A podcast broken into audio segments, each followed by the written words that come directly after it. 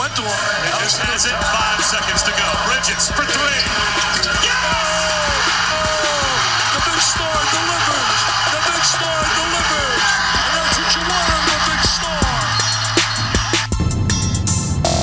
And that's what you want on the big star. All right, everybody. Welcome back to the Spartans Wolverines Beard Podcast. Looking at episode 14 already. Closing in on the 4-month mark. Holy crap. That's crazy to think. Yeah. That is flying by.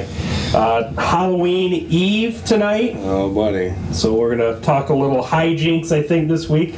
Maybe some scary things, some horrifying things. Some tricks. Some tricks. Definitely some treats.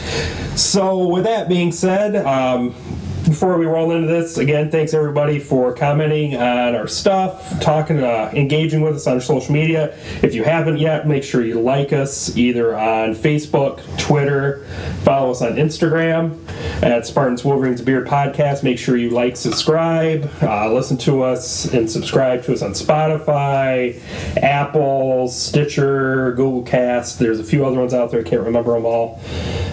Pretty much any podcast thing we're on now. So. Yeah, pretty much anything you can listen to on podcasts, we will be on.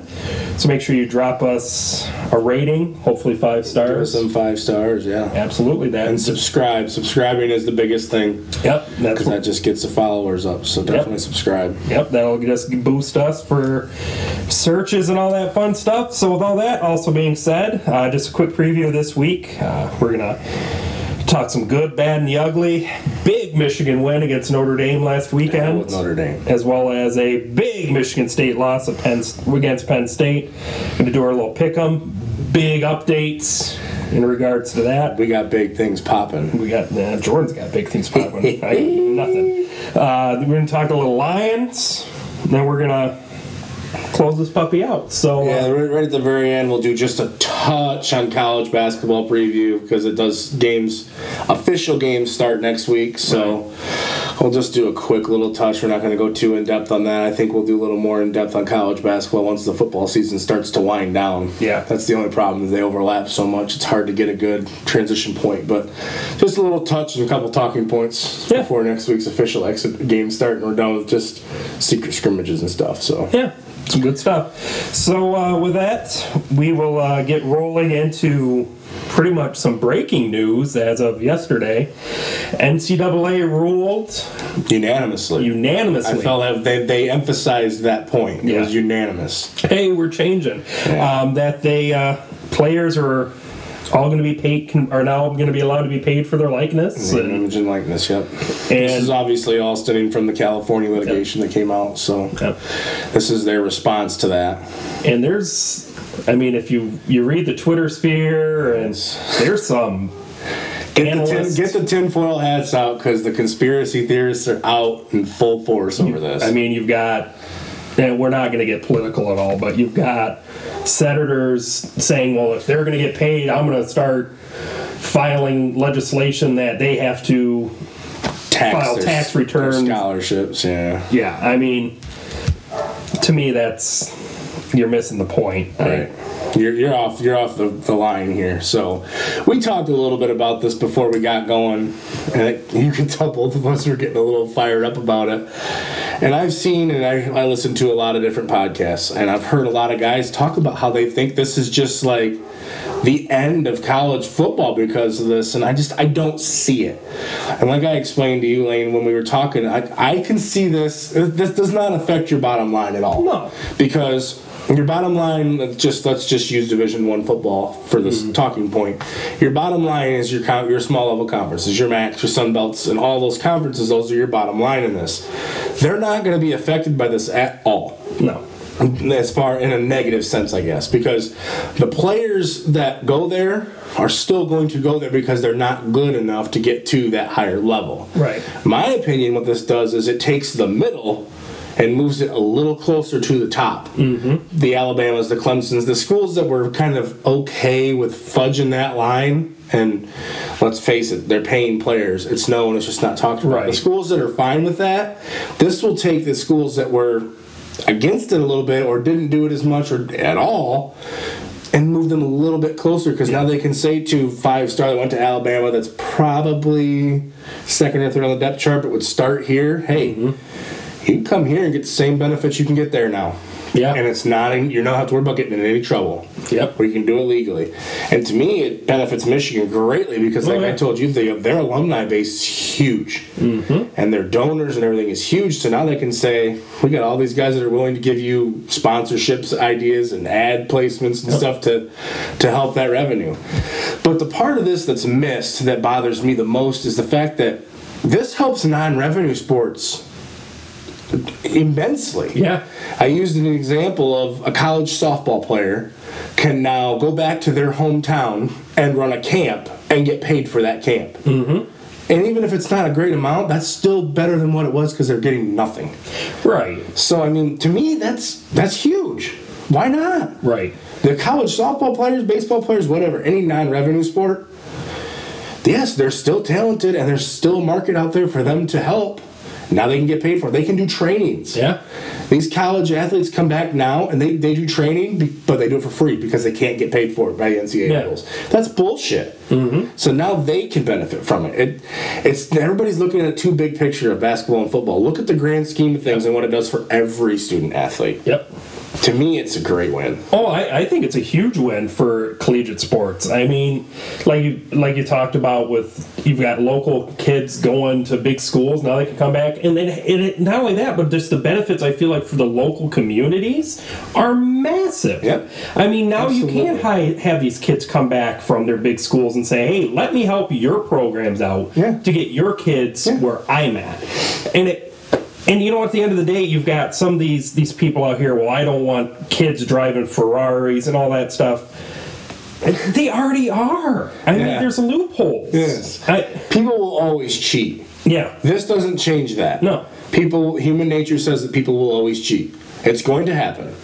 You're always going to have people that will push the buck a little bit further and a little bit further. All this does is make everybody else get a little bit of a piece of that pie. Well, yeah, and I mean, and you look at these. You look at kids today. Yeah, some of them are on full ride scholarships, but going to school full time, that's a full time job.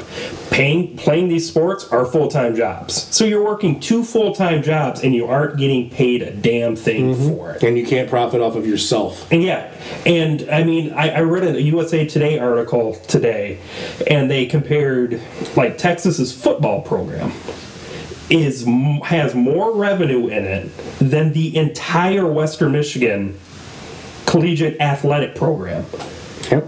That is going to be so huge because now you're going to have local kids from Western. They're going to be able to go on local car dealerships, going to plug car dealerships. Even if it's only a couple $100, it's a couple $100 they didn't have. It's more money than they had. They can make a better life for themselves. Yeah. I mean, to me, I think if you're against it, I think that says more about you. You're looking at it too closed-mindedly. Yeah. Open the scope. Look at things from a grand point of view. Yep. Don't think about college football and just basketball.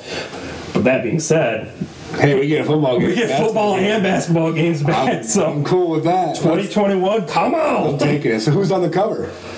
2021? If it's 2020, let's say it's 2021. Who's on the cover? So you got to look at like maybe a freshman or a sophomore now. Oh, it'll be Trevor Lawrence. You think so? Oh, yeah, no, 2021 probably. I don't know of any other sophomore or freshman that are. I mean, the only way I could see it being somewhere else is like if Tua stayed or maybe Fields. Maybe Fields. I think Fields or Lawrence would probably be the best bet for that. But who cares if we get it back? That's cool. I mean, it was a beautiful day yesterday, especially if you're a man. This Twitter fear is blowing up. The EA executive already said that they're ready to jump into it 100% once it's done. Right. And I'm like, I bet you they've already got somewhere they can push a button and say, hey, we've already got this started. Here's the template for it. Now let's just make it happen. They can roll it out pretty quick. Oh my god! I can't friggin' wait. Yeah. So, oh my god. I don't know. Do we have any other news, or I think we could probably ramble on that for a while? Yeah, we could ramble on that for a while, which we don't want to do that. Only other news: Game 7 tonight, World Series. Yeah. Scherzer versus Greinke. Scherzer's health a little bit in question. Yeah, is he Scherzer? Is he 100% Scherzer is the question. But he's a dog. Oh my god! So you're gonna have to kill him to get him out of this game. Oh yeah. It's in Houston, but the road teams have been dominating the World Series. But like you and I were talking about before we started, it just kind of feels like... Law of averages has to kick in, right? Yeah. You would think. I'm taking the Astros tonight. I'm still taking the Nats. I like that youth movement, man. I think nothing would surprise me. I mean, between Strasburg and Soto. Yep. Yeah, Trey Turner, they've been lights out. I love it. So... Just Scherzer worries me. If he like one spasm and he's gone, and now you're stuck scrambling, you know. Yeah, because I mean, they could technically go to Sanchez or Corbin. Yeah, but both of them got rocked. Yeah, so yeah. How much faith do you have in that? Exactly. You got to ride the horses that got you there for sure. I mean, that's such an Astros MO is just to wear down the starter, and once you bring your relievers in. Well, I mean, this is the last game of the year, so there's nobody's unavailable, in my opinion. Even, I think Strasburg and Cole and Verlander are probably all available if needed. I mean, even if it's only for an inning or two. I was reading that they're already planning on putting Cole in those late innings. You have to. Having a guy throwing 105 in the eighth. Yeah. I mean, you have to. It's the last game. It's the Madison Bumgarner theory on it. I mean, he said, I got however many months to rest after this. I want to win a World Series. I get it. Mm-hmm. I agree. So, I think you got to... All the gloves are off, and let's fight. Exciting time in the sports world. Good right time now. For it, for sure. So, okay, with that, let's roll into the good, the bad, the ugly.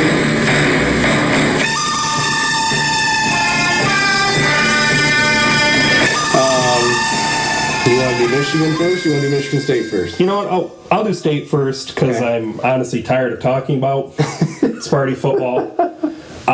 You have 2 weeks to prepare for Penn State. You come out, you're flat. Granted, it was a friggin' nightmare of weather for that game, but Penn State still... Everybody played in it. I mean, Penn State still came out and... Which, can I make a point here?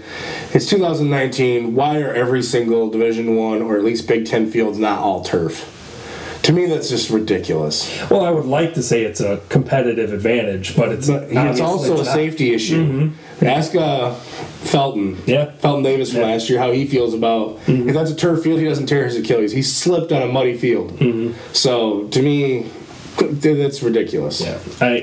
Did you see the Purdue field? Mm-mm. Purdue and Illinois game? Oh, my God. It's like they were playing in a mud pit. Oh, really? It was just terrible that a Big Ten game is played on a field like that. It looked like a high school field. It was embarrassing. But God forbid these kids sit out games because they don't want to injure themselves. Yeah, I know. Sorry. Little side tunnel there. But no, I mean, I posed a question on our Facebook page. Is it time to get rid of D'Antonio?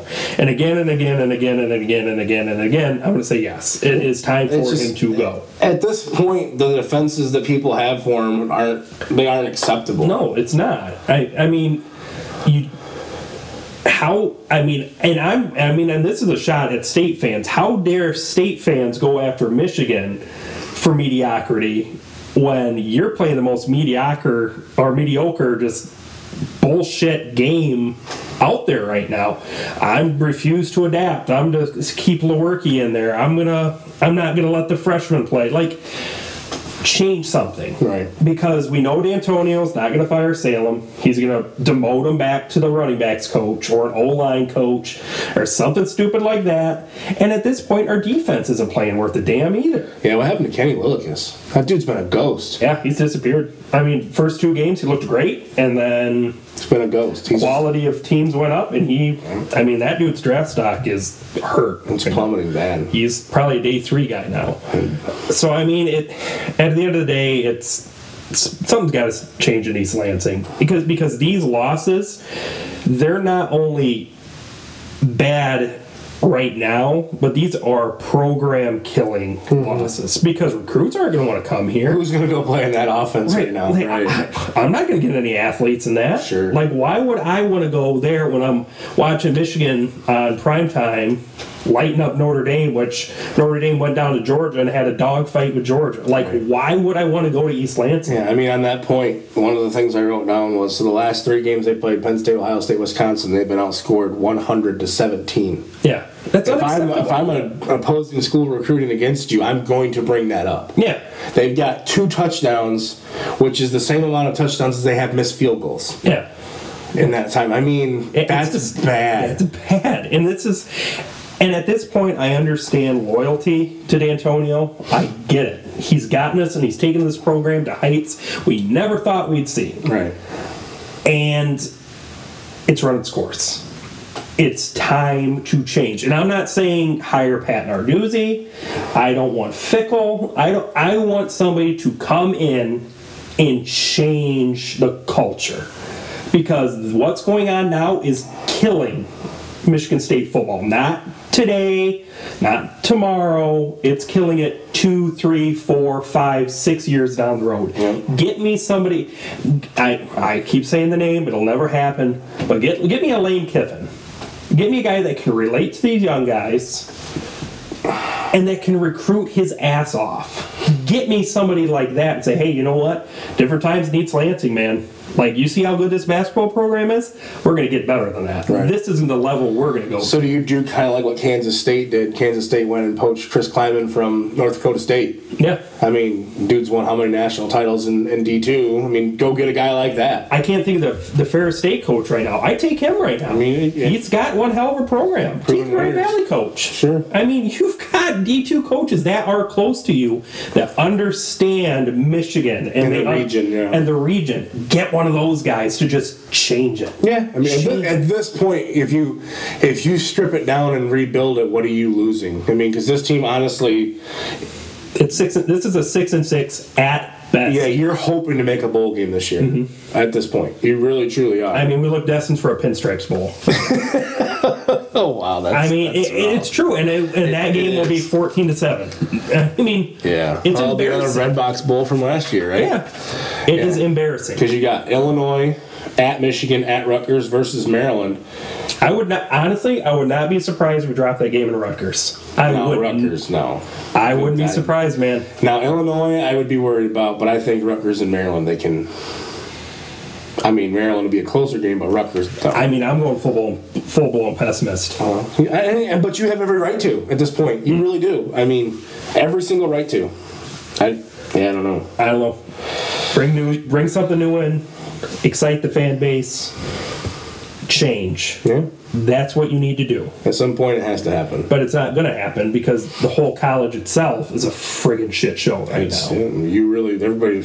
It's always been long since the joke that Michigan State's a basketball school, but they are so ready for basketball season to start. Oh, absolutely. And I mean, and that's so pathetic that's our go-to right now. Yeah. It's God, I can't wait for basketball. Yeah. Oh, we blew out Albion by 30. Oh, great. Which Aaron Henry did posterize somebody. I don't know if you saw that highlight, but he put somebody on a poster. So. But with all that being said, Jordan, let's talk some Michigan football.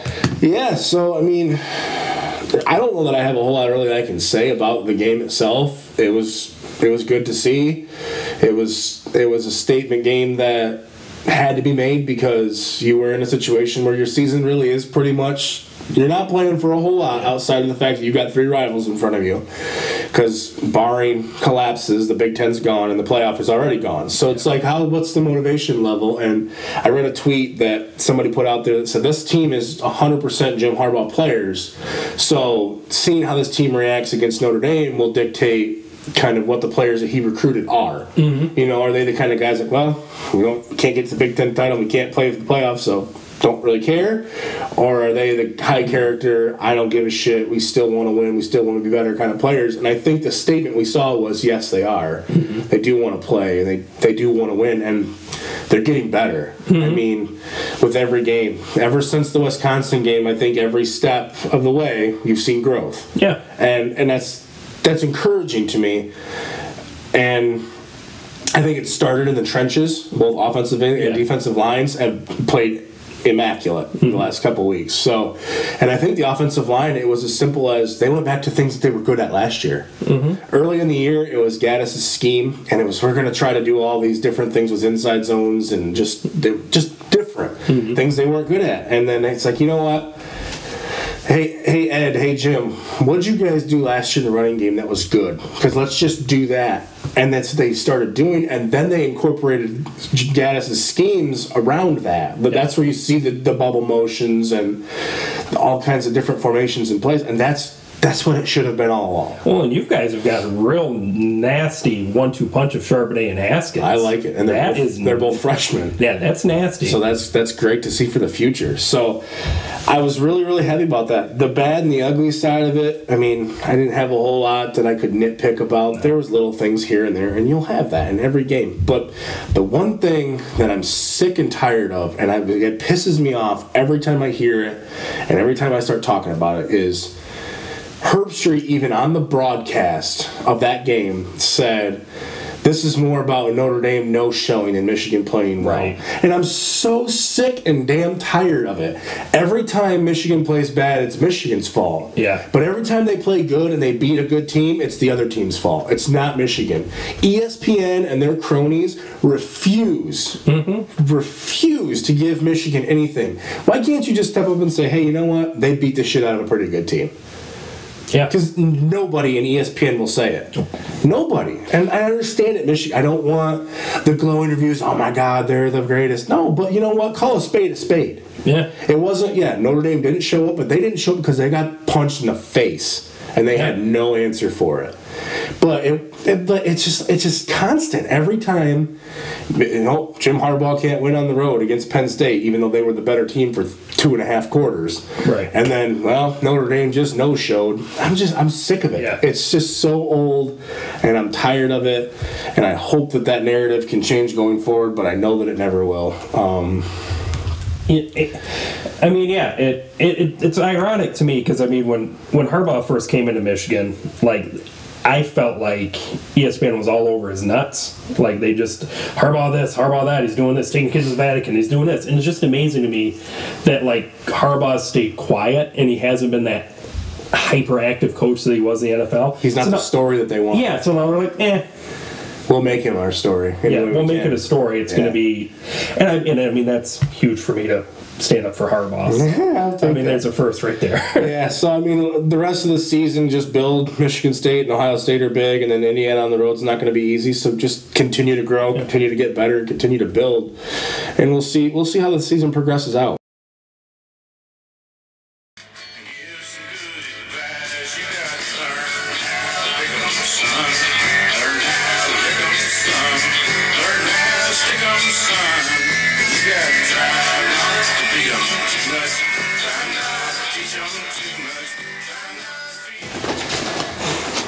Everybody, we are back, and it is time for the Pick'em segment, and I just need the world to know that this baby is back where it belongs, because after last week I took a huge jump, got the standings back to all tied up. Boom! Total 101-41 for both of us after I go 13-1 last week.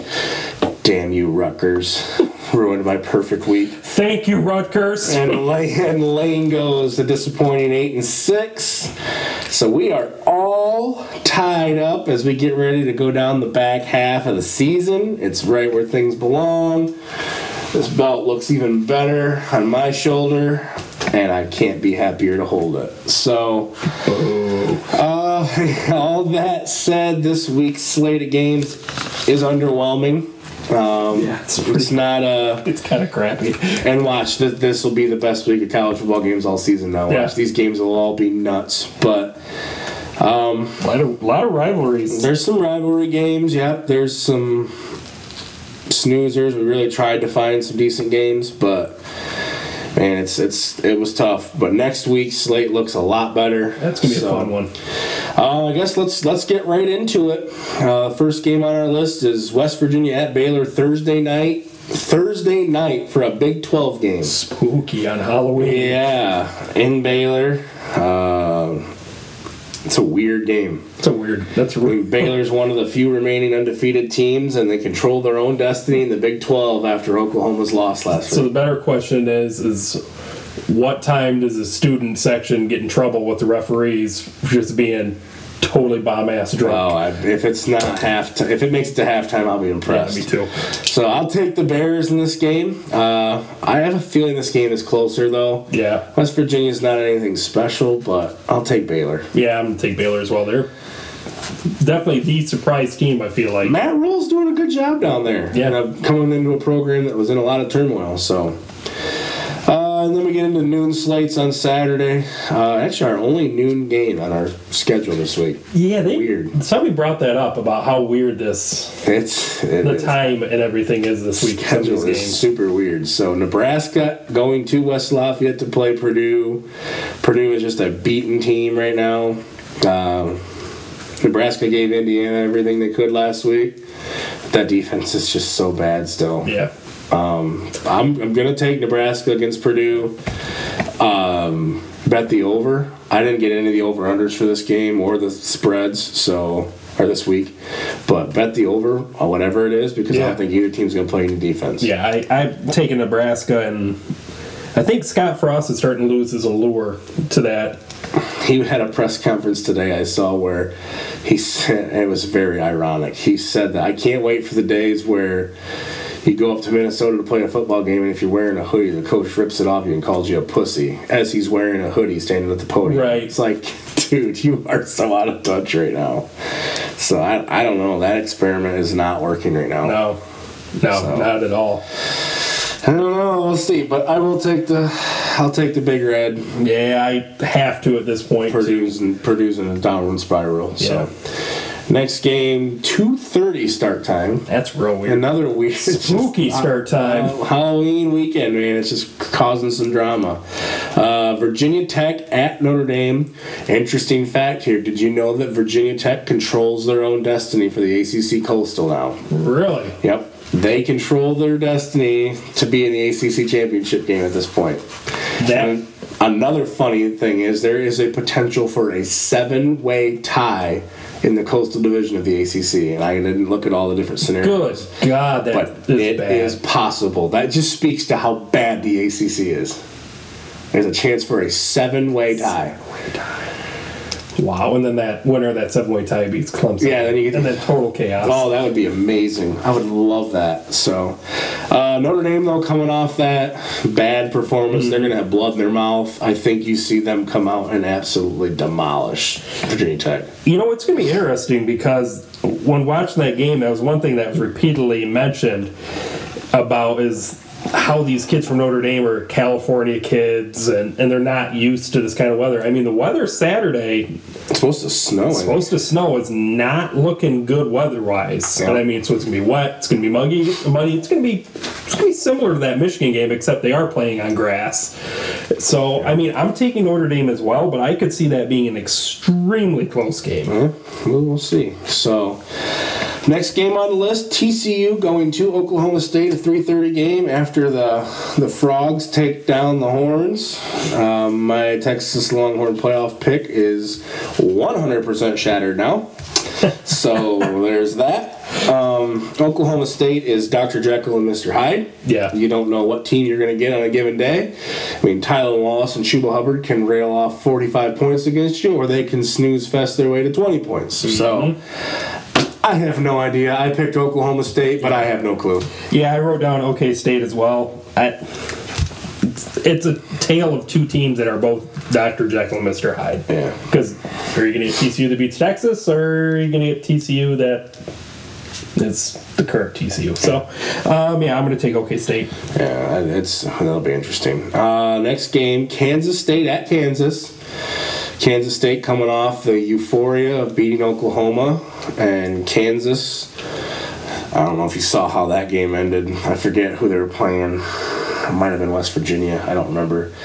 So they coming down to a last-second field goal to win the game, and no, it was Texas Tech. It was Texas Tech. That's who they were playing. And blocked. The field goal gets blocked. Tech player picks it up and starts to run it back and thinks the clock is going to run out. So then he starts lateraling the ball backwards to another player. And Kansas then recovers it, and there's still 2 seconds on the clock. and they are able to kick a game-winning field goal to win the game because it's not even closer on the field goal. An unintentional Mad Hatter play. Oh, my God. It was so less miles. So less miles. But all that said, Kansas is playing better. They've looked a lot better under less miles. So it's interesting. Kansas State coming off that high, big win. I don't know. Where are you leaning with this? I'm taking K-State because I just don't have faith in Kansas. I mean, obviously it is their big rivalry game. And it's at home. So, I mean, you play with an edge. You beat Texas Tech last week. Is that their first Big 12 win? First or second. Les Miles is really starting to garner some attention and excitement for a Kansas program, which is, the first time you can say that since Aqib Talib played there. So I'm still going to say K-State. I think they're just a better overall team. But it wouldn't surprise me if Kansas pulled off the upset.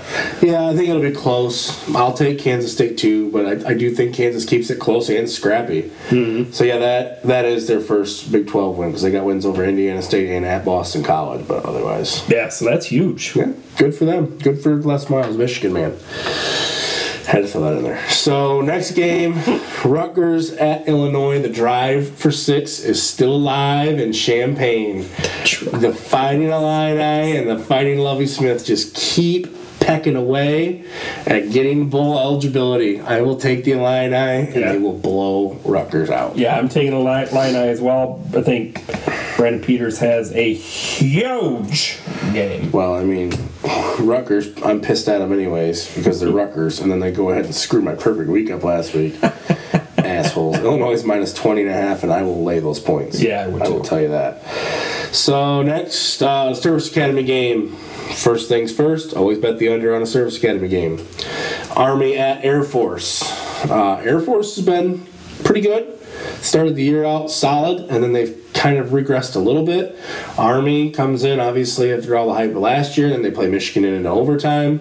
And then they've dropped a couple games. So they haven't been as impressive.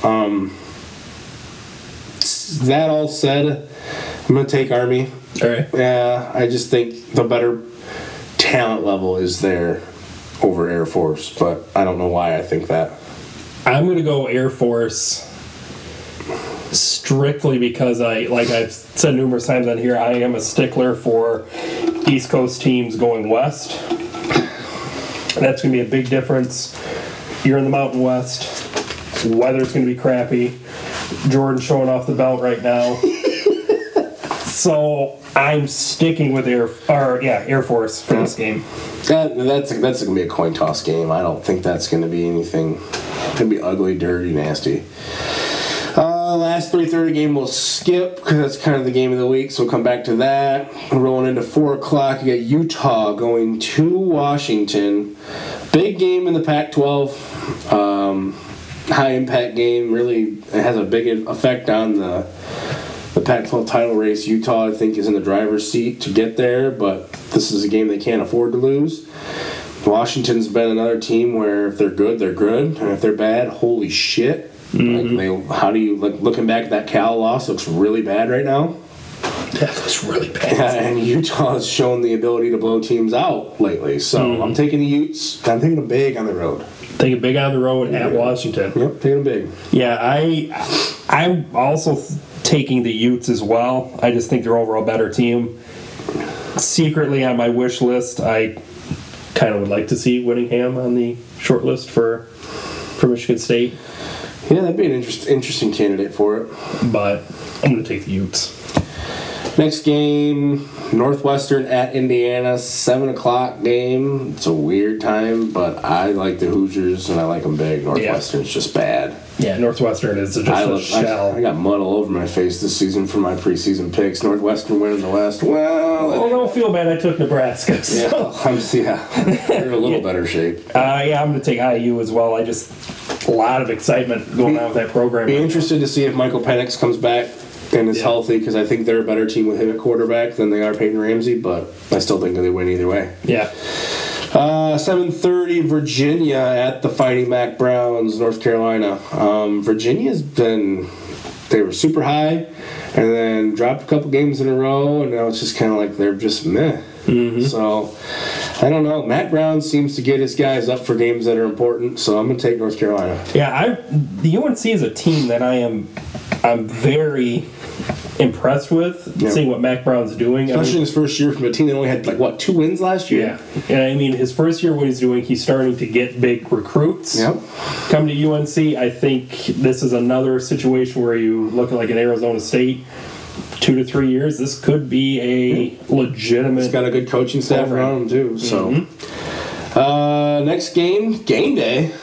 Coming to Memphis, Tennessee. I love these small school game days. SMU at Memphis because they turn out for it. Did you see the one last week? I mean, I don't watch a whole lot of ESPN because I hate ESPN. They're so biased. But South Dakota State showed out for that. Man, that was cool. Pat McAfee. Oh my God, I love Pat McAfee. Give me Pat McAfee and Gronk. Inject it into my veins. I mean, I hope he's calling the Thursday night West Virginia Baylor game because I might watch that. Oh my God. I hope, because he has been calling Thursday night games. And on Halloween. Oh, yeah. I love it. Pat McAfee's, he's gold. So, SMU, one of the last remaining undefeateds, and they're down with them at Appalachian State for that group of 5 team to make the New Year's Six Bowl. I like the ponies. Shane Bichelle, Sonny Dykes. Memphis has got a good running game, but I think there's something special going on down there at SMU. God, this one's tough for me, too. It's going to be a good game. It's going to be a very good game. I'm going to go SMU as well. It's hard for me to pick against Memphis because I think Memphis is a very solid team. But, yeah, I agree. There's something special going on in that SMU program right now. Sonny Dykes has got them rolling down there. That's good to see. 8 o'clock, Oregon at USC. Oregon has looked like the class of the Pac-12, but last week struggled to put away Washington State. Now they got to travel down the coast and go to the Coliseum, and USC is a team that one day they put up 50, the next they lose to Colorado. Yeah. So you don't know what you're going to show out there. I think Oregon can out-physical them, but take the Ducks, but close. Yeah. Don't be surprised if USC pulls the upset. Yeah, I'm taking Ducks just based upon the talent. USC's not playing like a team that has a coach that is about ready to get fired. I'll say, is he gone? Do you think he's as good as gone? Or I think if they lose big to Oregon, I think they cut ties. Because you know that they still have a shot to get to the Pac-12 title game as it sits right now. Right. Because they had the tiebreaker win over Utah. Right. So. Can you fire him if he gets to the Pac-12 title? Well, that's the next thing. Yeah, can you fire him? And then you're in the same situation you are now. Next year you start the season off 1-2, and you fire him. Now you're a year later with the possibility of an Urban Meyer or somebody like that, because there's that chatter him going to Notre Dame now. Paul Feinbaum again. I swear to God, people. Our podcast is a week or two ahead of everybody else, I swear to God, because we talk about this stuff. Didn't we say that? Yeah, we said it a week or two ago. I said that. That was always Urban's dream job. Yeah. He was a GA there, so I mean, I don't know. Who cares? He's a scumbag anyways. Yeah, true. So let's double back and do the cocktail party, even though you're not allowed to call it because it's not politically correct. I don't give a shit. We're calling it that. Ain't no PC on this podcast. Kiss my ass when it comes to that. How about that? America. Exactly. So, Georgia and Florida. Everywhere I've seen is kind of a pick 'em game. It's close. You know, Georgia's been underwhelming since they lost to South Carolina. Florida's getting healthy at the right time. Yeah. I don't have a pick so far, but I think if you put a gun to my head right now, maybe pick. I think I'll take the Gators. Yeah. I think I'll take Florida. Yeah, I say I'm taking Florida as well. I think they're getting healthy right time. I think Georgia's on the ropes right now because nobody knows what they are. So yeah, I think Gators as well. I like them in this game. Yeah, they're getting healthy at the right time. Mm-hmm. They really are, and there's but you know, there's so many question marks around Georgia. I wouldn't be surprised to see Georgia come out and just thump them. Yeah. You know, they want to run the ball. They get them that big great wall of offensive linemen they have going downhill, and Swift and Fromm just go off. Yeah, Jake Fromm really needs a good game to rebolster his NFL stock. Yeah, that's the guy that was a kind of a late first round pick, and now he's kind of slipping second, maybe third round. Yeah. So I hate my pick there, but I just, Georgia doesn't have anything that says, yes, they're going to win. No. And Florida, to me, says Florida can hit home runs. Mm-hmm. That's the thing to me. In a game like this, neither team's going to sustain long drives because that's just not how the defenses work. So who can hit that big play? And I think Florida can hit a whole couple home runs. Yeah. I mean, I see this being like a 21-18, 21-17 kind of game. Yeah. Like close, dirty, sloppy. Probably a couple turnovers both ways. I mean, so I'll take the Gators, I guess. I don't like it though. You seem very uneasy. I'm very uneasy about that. You don't want to take Georgia? No, I'm good. I'm staying with Florida. You sure? Yeah. Right. So with that, last game on here with Michigan State being idle this week. Thank God. Yeah, Lane's saying a couple of Hail Marys over there. He doesn't have to watch that game. Michigan at Maryland. I think Michigan should win this game convincingly. And I just continue to build, continue to get better, continue to strive to beat Ohio State at this point. I mean, when Michigan State comes in, you're going to get their best punch, but at this point, your season hinges on beating Ohio State at home and spoiling their season, in my opinion. So get better, get healthy, and it's the storyline of this whole game is going to be the Loxley-Gaddis feud from earlier in the year. That's going to overwhelm the talking points of the game, but I want to see Shea Patterson continue to get comfortable. I want to see these two running backs continue to establish themselves and just disperse the ball around. I think you're starting to see it. And dare we say, Harbaugh fooled us all when he said this team was hitting its stride. And sure as shit after that, they hit its stride. The offense has hit its stride. So, I mean, Jim's always one step ahead of everybody else, even when they don't want him to be. You just hope that they're not peaking. Yeah. But you know what? If you're going to peak, you might as well peak now, and then you got Ohio State coming into your place. So, I mean, at that point, you have nothing to lose. So you can just pin your ears back and go for broke. I mean, you're not playing for anything in that game besides that win, and you could spoil their season. And let's be honest, Michigan fans would love to say, we kept Ohio State out of the playoff again. Well, and that last season's game left such a bad taste in Michigan's mouth. I mean, they're going to be out for blood. But you're a long ways away. That's 3-4 weeks away. So. Get better. Just continue to get better. Blow this game out early. Get Dylan McCaffrey some reps. Get Joe Milton some reps. Get some more young guys in. Get time in. This is a game that you should do that with. Yeah. So I'll take Michigan big. Yeah, I'm going to take Michigan like 42-7. Something like that. Maryland has a tendency against Michigan to find a couple home run plays. So I could see a couple bad fits late in the game, junk touchdowns. I just think because of what you had alluded to with Loxley and Gaddis, I think that Michigan team's just going to be fired up. And they're going to be ready to fight for their coach. Sure. So, I mean, after we discussed our picks, one little thing I wanted to say is which it's kind of another thing that's eating up the Twitter sphere is next week you have two big games. You have number 2 LSU going into Alabama, and then you have Penn State going to play P.J. Fleck and those Minnesota Golden Gophers. Yeah. And P.J. Fleck, like he did for Western, he is campaigning his ass off to get game day there. He is. So the question is, does the undefeated Golden Gophers against Penn State deserve College Game Day over LSU Bama? I say yes. So my pitch on this would be LSU Alabama happens every single year, and every single year it's a top 10 matchup, and game day could go there every single year, and everybody would love it. Never been to Minneapolis. They've never been to Minnesota for game day. Minnesota is in a situation where they're undefeated and they haven't been 8-0 since like the 50s when they won a national title. Yeah. So that doesn't happen very often. You have a young coach in P.J. Fleck who ESPN should get behind and market, because this dude is a marketing god. Mm-hmm. Like, they should want to hype this game up. To me, yes. Absolutely. Go to Minnesota. Yes, LSU Alabama will be a great game to watch, and everybody's going to tune in, everybody's going to watch it. Give Minnesota that.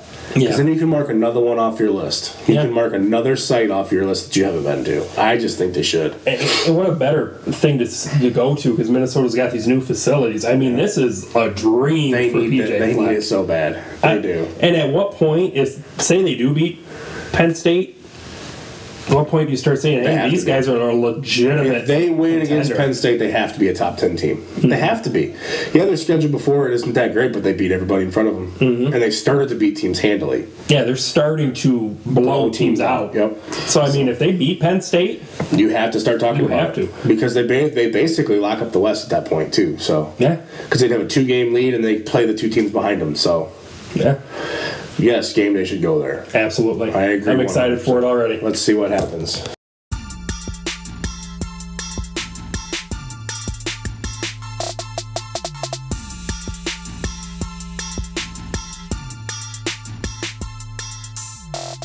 All right, everybody, as we're starting to wind down the podcast, we are going to talk a little Detroit Lions football.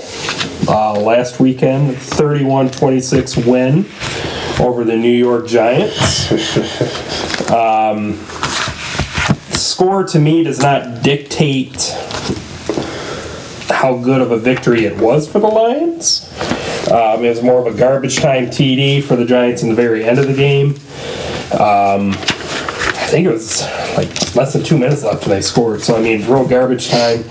Lions looked better. The run game is definitely concerning, the lack thereof, I should say. Trade deadline was yesterday, and there was speculation that Slay was going to get traded, and then people are saying, well, if he gets traded, what do they need for it? And Lions are asking a lot for him, which I think is completely justified.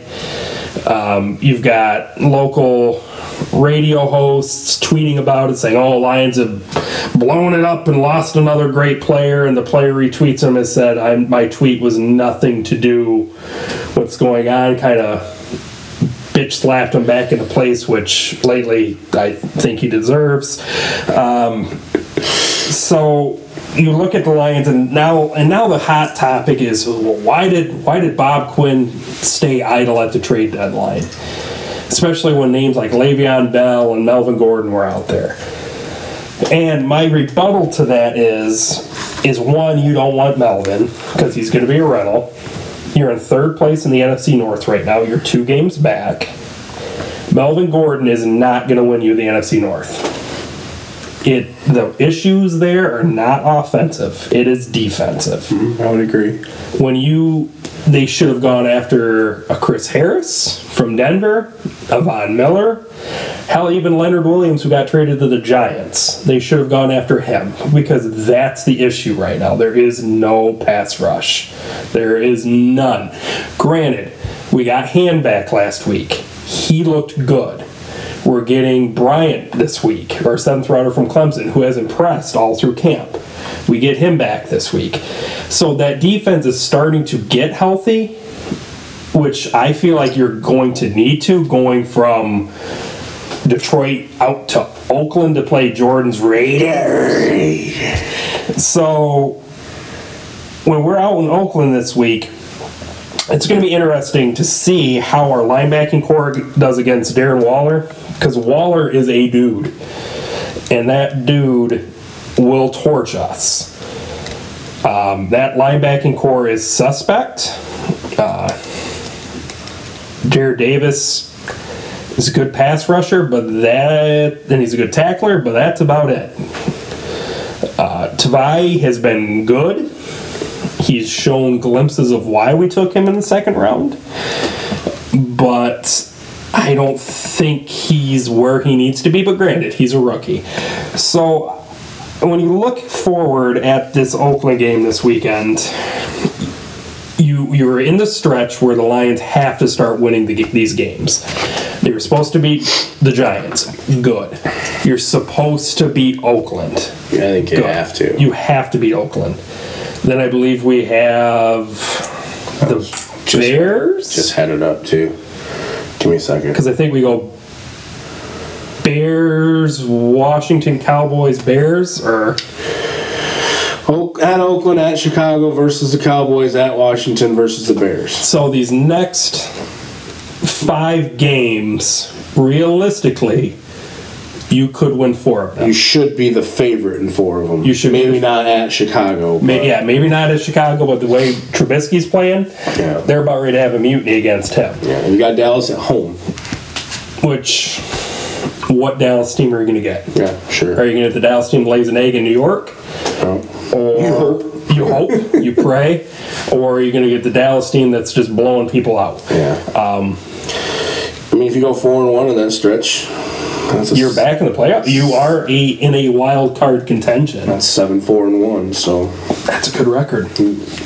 But then the back end of your schedule, then you got to go to Minnesota. And you have Tampa and at Denver should both be wins, and then that Green Bay game at the end of the year really lines up as a point of that's you're in or out of that game. Now the thing that could benefit them there is Green Bay could have a playoff spot locked up by that point, and they could rest some guys. I don't think they won't rest guys for the Lions. Even if they have a playoff spot locked up on the road, I think they do. They won't rest them.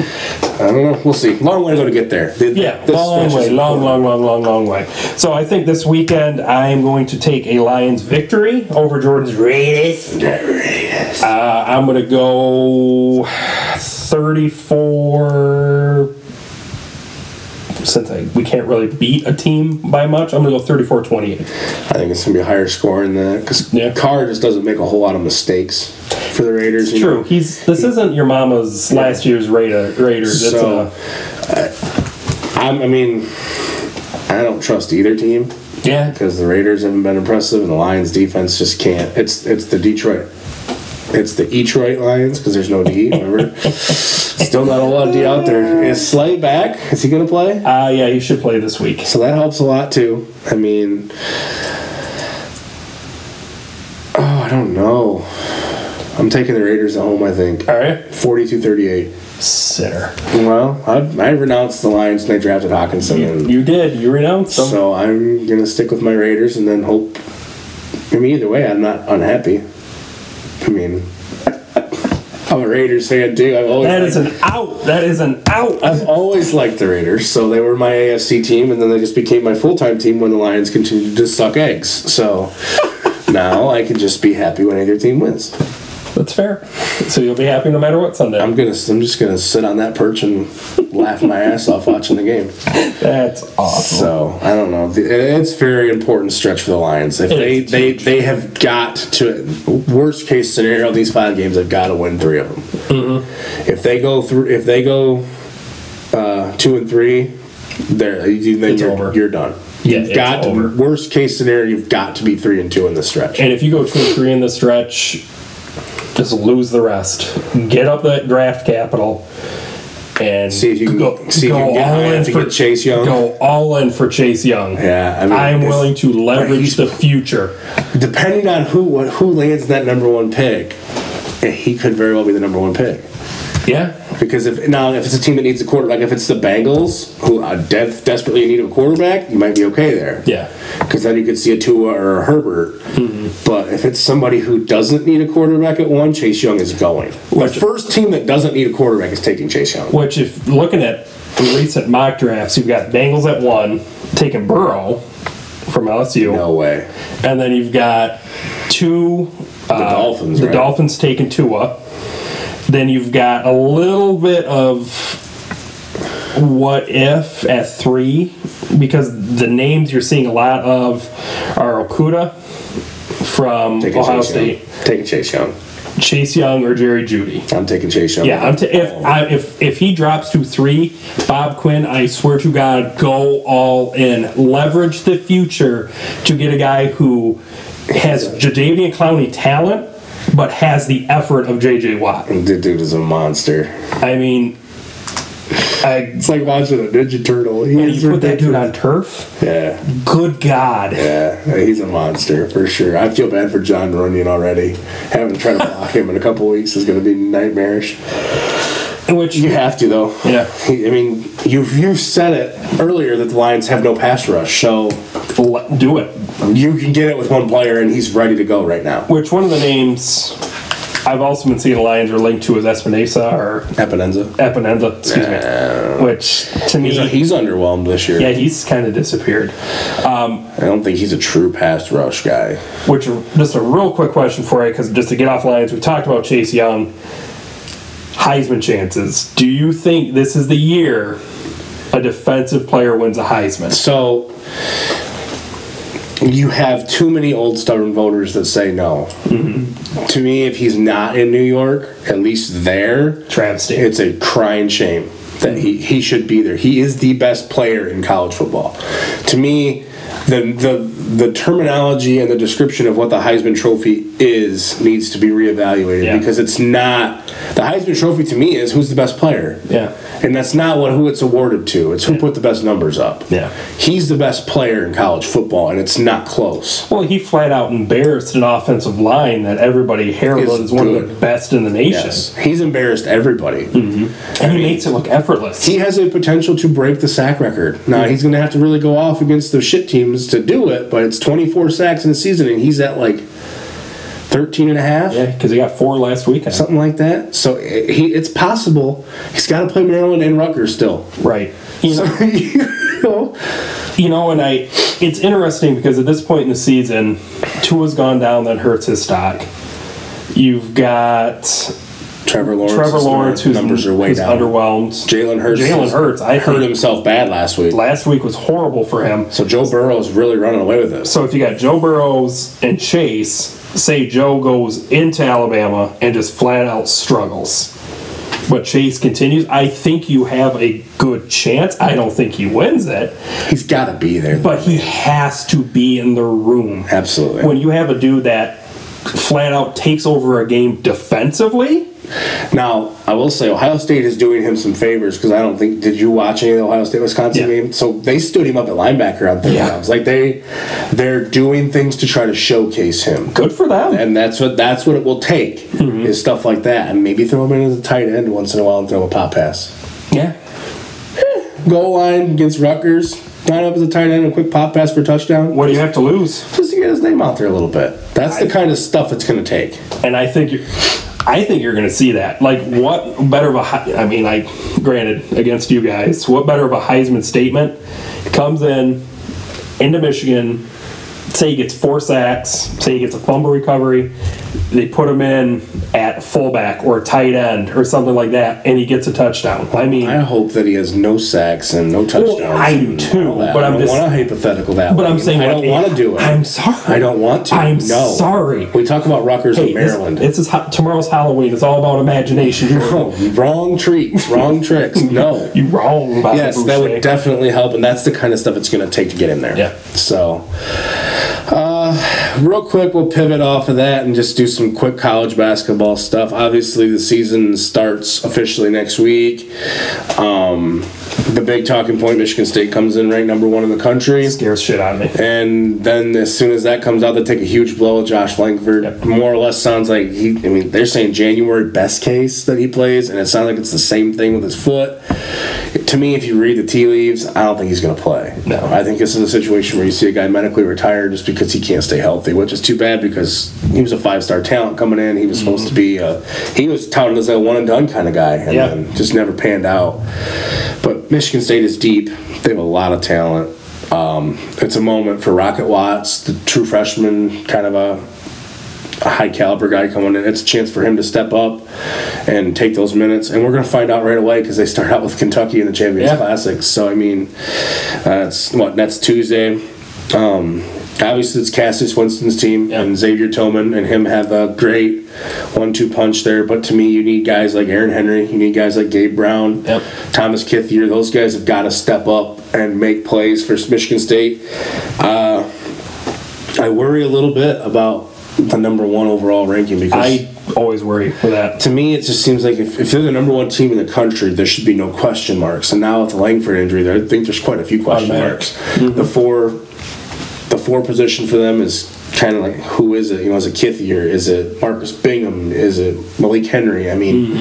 There's all kinds of different pieces there, and then what's Rocket Watts going to be? Right. So scary, interesting. I will be interested to watch them against Kentucky and just kind of see how it all looks. Mm-hmm. Is it going to be the run and gun Michigan State of years past, or is it going to be kind of what they settled into last year, where Cassius just took over every game and 900 ball screens until finally one of them got the switch they needed? So it'll be interesting. A lot of talent there for sure. Oh, yeah, absolutely. Aaron Henry's got to have a big year for them to live up to this hype, though, in my opinion. I would agree. So go over to Michigan. Obviously, the big thing is Juwan Howard, first year.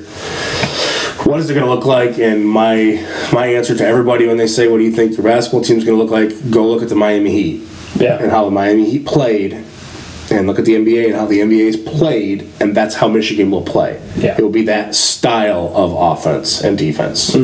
That's what they will do, because that's what Juwan knows. Mm-hmm. The biggest thing for them is the recruiting aspect of it, of the allure of Juwan Howard, and obviously it's already paid off. The 5-star Isaiah Todd. Mm-hmm. There's another guy announcing Friday.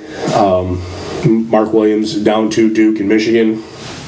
So some places a 5-star, some places a 4-star, 7-footer. Mm-hmm. So that'll be interesting to see. And there's other big recruits out there.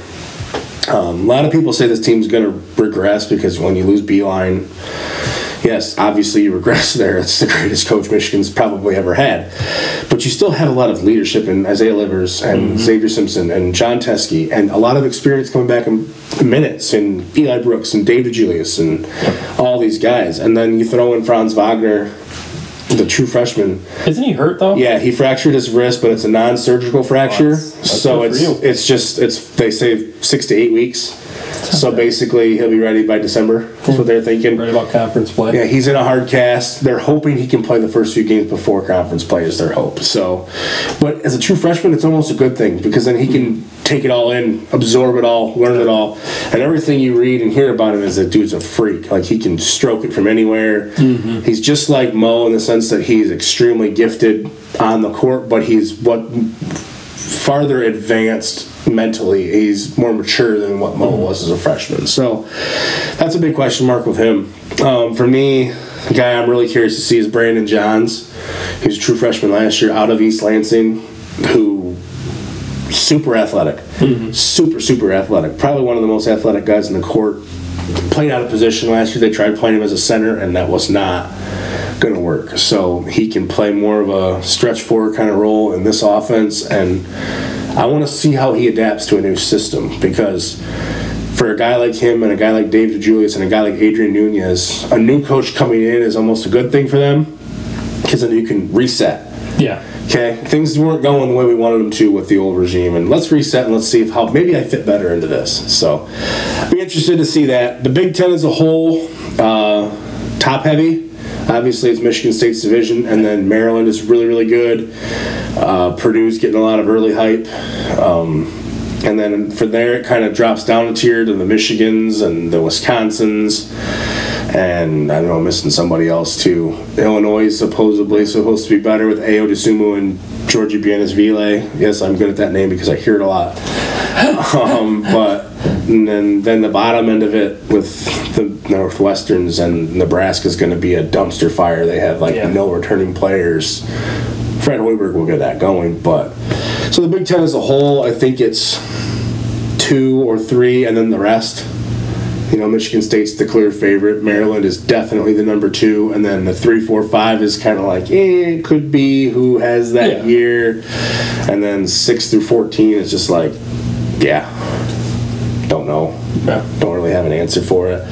Penn State will be interesting because Lamar Stevens is back and he's going to shoot the ball 1,000 times. So, don't know. But I'm excited for it. It should be a fun year in college basketball because there's no team that's like Duke last year had 3 lottery picks. Right. It doesn't look like there's a team like that right now because the top 4 teams are in the Champion Classic, and right now, early mock drafts, none of those players are in the lottery. Right. So that's interesting. Memphis will be an interesting piece with all the lottery picks that they have potentially, but can Penny Hardaway coach? So, interesting. A lot of storylines in college basketball. It'll be fun, but that's just a quick little rundown. We'll see kind of how the season progresses out once we get into the meat and potatoes of it. Yeah. So Michigan opens up Tuesday against Appalachian State. Nightmares. Yeah, I know. It's basketball, much different. So, I don't know. Do you have anything else to touch on with basketball, or? No, I mean, next week I'll be a little more prepared for it. Come with a little more notes. Yeah. Like we had talked to, Jordan's going to be more of the college basketball guy. I'll be more of the NBA guy. 100%. So that's kind of what we're going to be looking at going forward. Overall, I think it's going to be an exciting few weeks. College football, college basketball starting, NBA, NFL, a lot of... It's the busy time. It's the busy time. Getting ready to get into the holidays. If you're listening to us, listen to us while you take your kids trick-or-treat tomorrow. If you're driving around, pop us on the radio.